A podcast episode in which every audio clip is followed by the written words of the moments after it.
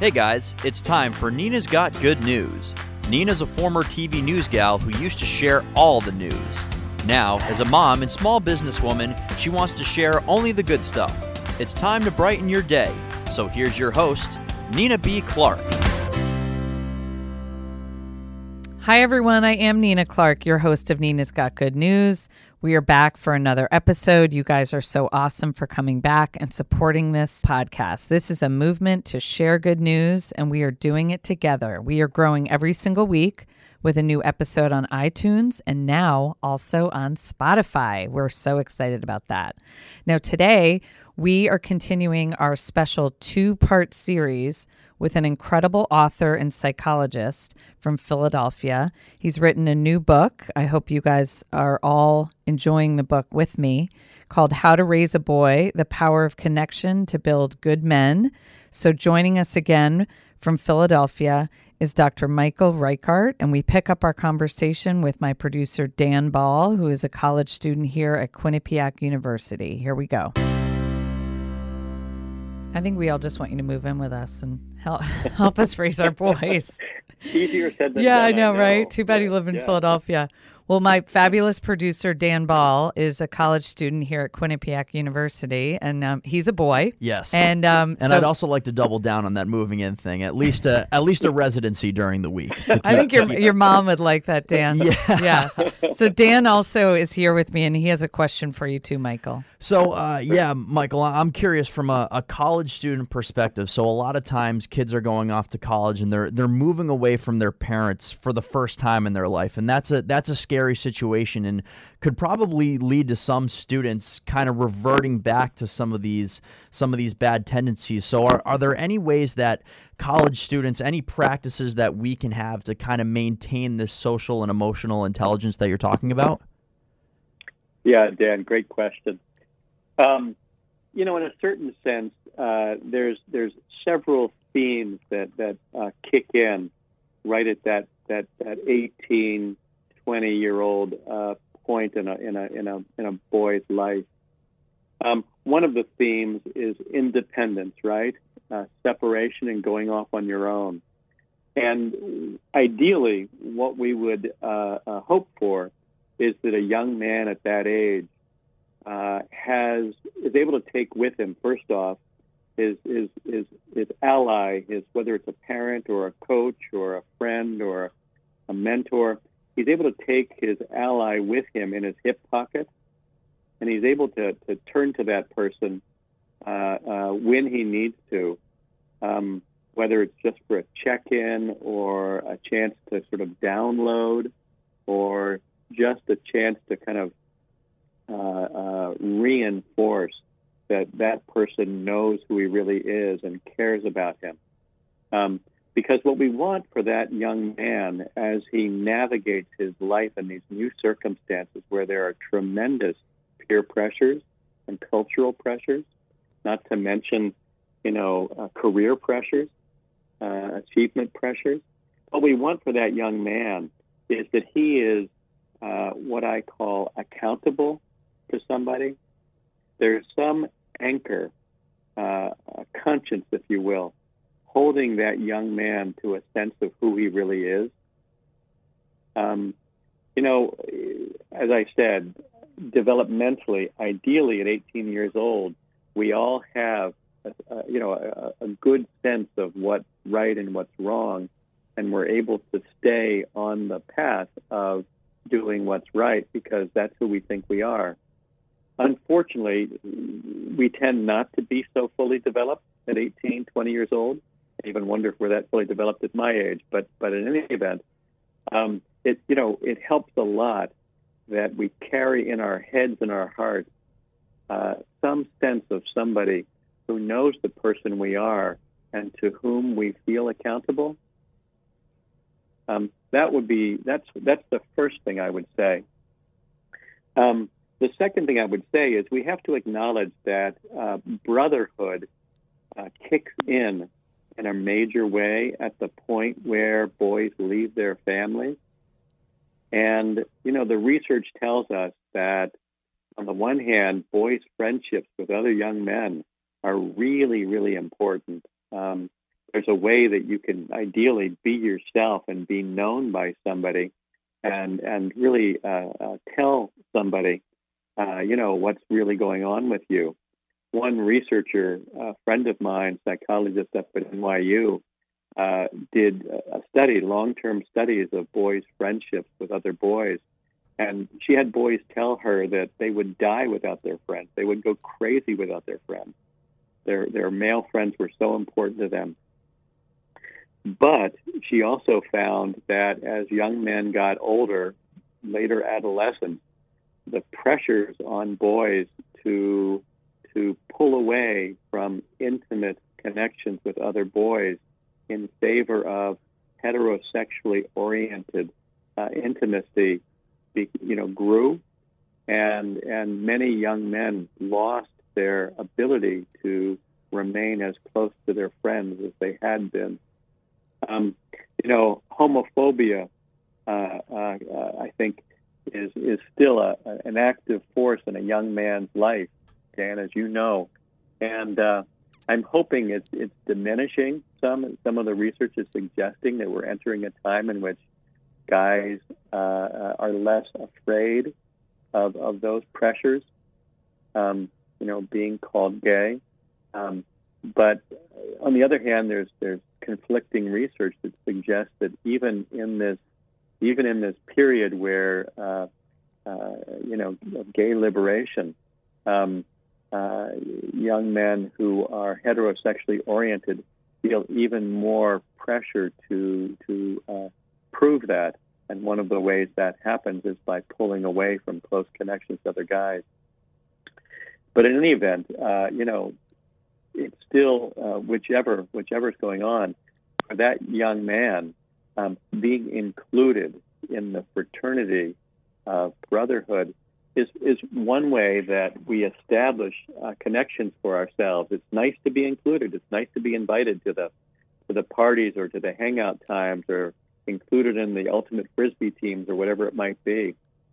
And uh, uh, the problem that a young man encounters at that at that age, I think, is that uh, often in those brotherhood groups, the norms can revert to more hyper-masculine, exaggerated masculine uh, uh, pressures, and it's in those in those um, all-male spaces, whether it's college fraternities or parties or whatnot, athletic teams, that that some guys get pulled away from their core values and drawn into uh, some of the hyper-masculine values that include misogyny and recklessness and proving that, you know, what kind of men they are by drinking too much alcohol or acting crazy. So what I would say, what I would say in a, in a nutshell is the the antidote to that, or the, the counterweight to that, is to stay close to somebody who knows and loves you and to whom you feel accountable.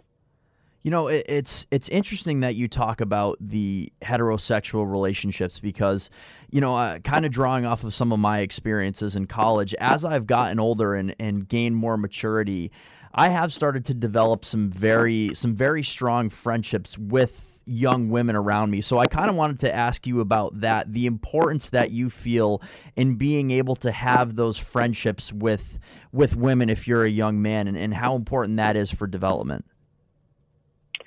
Uh, yeah, well, you know, I think that, that um, again, under ideal circumstances, a boy would get to know uh, uh, girls uh, uh, in, in casual and uh, uh, intimate ways, um, you know, from, from early on in his life. Unfortunately, what happens uh, uh, in a kind of a co-ed world is that boys and girls are together but separate, and that separating out of boys and girls happens profoundly, uh, so that we wind up, you know, thinking that men are from Mars and women are from Venus. Yeah, um, that sounds about right. You know, and and uh, you know, and then boys and girls try to come together again uh, and and and be intimate and sexual, you know, beginning around age fourteen, sixteen, eighteen, whatever it might be. And and the, the pressure that that operates at those times is really profound. Um, you know, to know each other and to establish a real connection that's based upon um, respect and uh, a willingness to um, take each other as we are, you know, full flesh and blood human beings and not just stereotypes. And unfortunately, you know, you're you're you're you're uh, of age, coming of you have come of age in a hookup culture. Not that not that you know um, Nina and, and I didn't grow up where there was lots of you know casual uh, uh, pressure for casual sex as well. But it's even, I think, more true now in this in this internet age that uh, uh, relationships are are dominated in some ways um, by this uh, this desire to enact uh, almost a stereotypic masculinity, femininity. And uh, one of the things that, that researchers who are, are studying the hookup culture are finding is, for example, there's lots of pressure on both young men and women not to, quote, catch feelings. But, but uh, you know, and, and yet researchers are finding that guys your age, Dan, um, uh, after a casual uh, hookup, sixty percent say they have regret that it wasn't more meaningful, that it didn't lead to some uh, uh, more uh, romantic opportunity to have a relationship. sixty percent of guys say that. seventy-two percent of girls say that. And and yet they're they're up against these cultural norms mm-hmm. that are almost militating against that. You know, stereotypes are being played out in these in these ways. So what I would say to you is, um, you know, what's really satisfying, what's really uh, uplifting, um, what fulfills your desire uh, to uh, to find yourself, you know, in a connected uh, relationship with somebody, is first knowing them, and then I think uh, uh, you know all the different forms of intimacy can can uh, expand on that, or nurture that, or or, or uh, deepen it. Michael, what's what's the impact of the Me Too movement having on how we're raising our boys right now? Well, I, I really think that Me Too uh, is a is one expression of the broader movement toward gender equality, and as I said, I think the movement toward gender equality, the achievement of equality uh, in in working life, in educational context, in athletic programs, I think that has disrupted Uh, traditional masculinity in ways that opens up possibilities for raising boys. I think it's it's that progress toward equality that allows us to, to ask questions about the kind of taken for granted assumptions we've made for generations about uh, uh, men and boys. I think it's all good. So it's positive. Okay, I like that. Now, this is something that parents everywhere are struggling with, and Dan is Dan is Dan and I talk about this all the time. It's just technology, being on our devices, playing video games, especially Fortnite. Everyone's addicted to Fortnite. It's such a challenge for all parents. So, what are your thoughts on the pressures that boys are, are under right now with all this technology? What are your thoughts on that? It's such a struggle. Yeah, well, you know, we have to acknowledge, Nina, that that uh, as parents and grandparents, um, we come at this topic uh, uh, fraught with with um, worry and uh, that that underlying sense, you know, that that uh, uh, we're it, it's out of our control, and and consequently our anxiety goes up. We're not the first generation of parents Uh, to worry about the technologies that are seducing our son. So there's a lot, there's a lot of very, very strong feelings on the part of adults about this topic of boys uh, on the internet, whether it's texting or video games or pornography or, you know, whatever it might be, social media. And my answer is, in general, uh, uh, disconnection precedes uh, a boy who comes adrift and gets lost. And if we want to take out an insurance policy to make sure our sons navigate uh, the digital uh, uh, side cyberspace uh, uh, safely. The insurance policy we need to take out is to is to is to hold them close to us so that they can hold on to themselves. The boy who gets lost is a boy who's disconnected. Um, that's the first thing I would say. Do you do you While, think it's good to put restrictions on how much screen time we're having with the kids, or what? Yeah, sometimes, Nina. It depends on the boy, and it depends on what we're seeing. Yeah. You know, we we can step in and we can exercise parental control where we see the boy needs that kind of scaffolding. If the boy is not able to make to exercise sufficient judgment that he gets his homework done when he's supposed to and doesn't cut corners, or, you know, he spends family time, or he does other, you know, he throws the ball around in the backyard to get exercise. You know, it's the boy who's, who, who, who becomes unbalanced and gets seduced by these technologies to a point that is actually undermining other areas of his life. That's the boy that's indicating that for whatever reason, his executive control system is insufficient. And he needs us to step in and, and, and buttress that for him. Our goal, again, is not to control him. It's to, it's to help him develop self-control. So we, I, I try to encourage parents to have a very explicit negotiation with their son.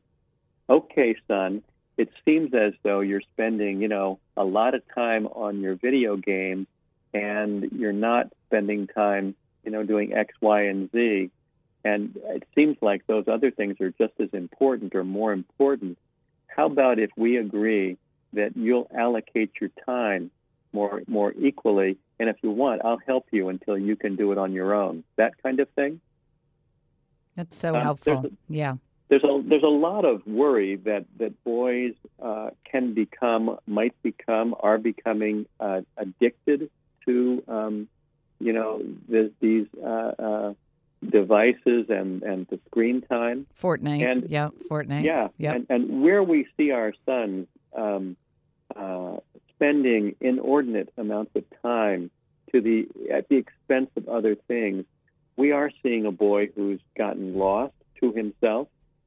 And what I say generally is, if we want our sons to hold on to themselves, we have to hold on to them ourselves. It's a, it's a it's a flag waving that we need to deepen our connection with our sons. Yeah, I like that. That's such good advice. And the balance and the negotiation, I like all of that a lot. So what? Tell us, you write about the mama's boy myth in the book, and I really love this because I'm very close with Charlie, but he's he's eleven. So you talk about the mama's boy myth that when they get older, we're supposed to push them away and let them go off on their own, but then you actually say that we should be hanging on tighter. So talk about the mama's boy myth. I love well, this. It's a, it's, a, it's a damaging, it's a damaging uh, cultural trope that affects boys for sure, uh, but also affects their parents, both parents, fathers and mothers. Um, the, the trope is that it takes a man to raise a boy, and that a real raise a boy to manhood. And that a real man is is like the Lone Ranger. He's independent. And so boys are feeling lots of pressure, uh, particularly from their peer group, to not uh, uh, uh, display a dependency on their mothers, to not be too close to them, to not talk to them, to not need them, uh, you know, to be standing on their own two feet, even at age four. We, we notice boys registering those pressures. Moms at the same time are receiving the same messages uh, and come to doubt themselves and, and worry that they're not really what their sons need. What their sons really need is a man who can in, who can teach them the secrets of masculinity. Um, so lots of single moms, and you know, I, there's a fair percentage of, of families now that are headed by single moms. Lots of single moms uh, get that message and doubt themselves. And behind those doubts, I think unconsciously, pull away from their sons because they don't want to undermine their son's masculinity. Um, the damage, can you imagine? You know, the damage is the growing divide, and that, that, that boy that, that is cut off from his, you know, the oxygen supply of his his connection to someone that knows and loves him. And typically what happens to those boys is that they find their connections with their peer group. Um, that's where they're known, at least, you know, and, and that's where someone really cares about them. Mm-hmm. That they, in a way they can tell. But the problem is that the peer group norms are quite different than the norms of, a, of, a, of an adult, a, a parent. And uh, what we want is for our sons to be, as I say, morally accountable to the adult that knows who they really are and what they're aspiring to. The good news is here is that I'm holding on tight to Charlie, and Dan is very close with his mom. So the good news is we're uh, we're we're listening to we're you, two for Michael. Two in this room. Yeah, we're good, yeah. Michael. Thank thank goodness. But well, Michael, we just want to say thank you so much. We are obsessed with your book. Um, how can people find you? Are you going on a speaking tour? Because I feel like you need to. I, you know, I, I, I am speaking here and there, and uh, uh, the easiest way to connect with me is on my website, which is michael c reichert dot com. And don't forget the C, Michael C. Yep. Reichert. Okay. Yeah. Okay. So, and, and I you, Nina. And I know that you're coming to uh, Fairfield Country Day in the fall, so I'll be looking out to meet you in person then. I can't wait. I can't oh, wait sorry. to have you come talk to our school. So thank you again so much. And if anyone's interested in the book, and everyone needs to be interested in the book, you can buy How to Raise a Boy basically wherever you buy your books, correct, Michael? That's right. It's everywhere. We hope. Well, thank you thank so you, much, you. Michael. You're really amazing. Thank you for helping all of us raise compassionate, kind, successful boys. I can't thank you enough. I appreciate your kind words, and, and thank you, Nina and Dan. Thanks of course, again. Thank you. Thanks again. And thank you all for listening. I'm so grateful for all of you. I knew I would never be here without all of you supporting me and inspiring me to be a kinder, better person every single day. Please stay tuned for next week's podcast. Remember, you can find me on iTunes and now on Spotify as well. Please be sure to subscribe, rate, and review this podcast as well. And please, we are asking everyone now to share this episode with a friend. If you know someone that would be interested in Michael Reichert's book, How to Raise a Boy, please share this episode with them. Sharing is caring. We teach our sons and our daughters about sharing, and now we're going to be talking about it on the podcast as well. The mission of this podcast is to get better together as a community right here in the audio space. For now, I am your host, Nina Clark. You can find me across all social media platforms as Nina B, don't forget the B, and then Clark has an E at the end. Please follow me on Instagram because, as you guys know, Instagram is my jam, so let's connect there as well. Thank you again for listening, and let's keep being awesome.